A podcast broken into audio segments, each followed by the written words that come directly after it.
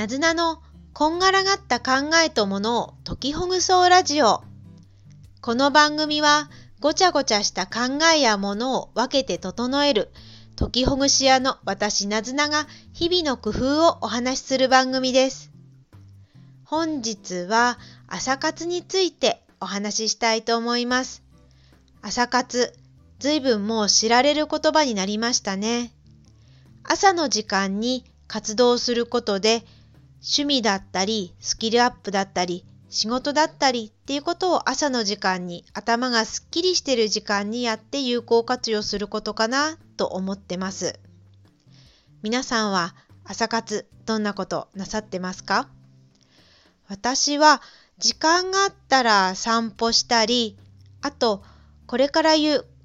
文字を3分間書き続けるっていうことはこの頃やってます。文字を3分間書き続ける。ノートとペンを用意して、キッチンタイマーで3分間をセットしたら、とにかく思いついたことをずっと書くんです。なんか思いついたこともそうだし、思いつかなかったら思いつかないな、うーん、あれあれ、なんていうことも書いてって、ペンを止めないっていうことがポイントのようです。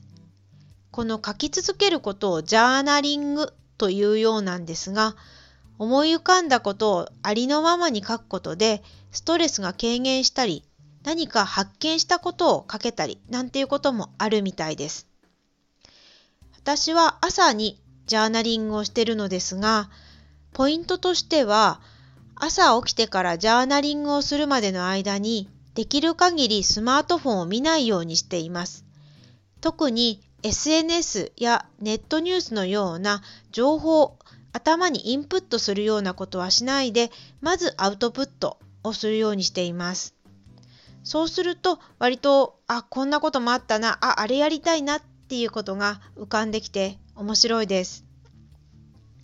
あとはジャーナリングを続けるためにしていることが寝る前に、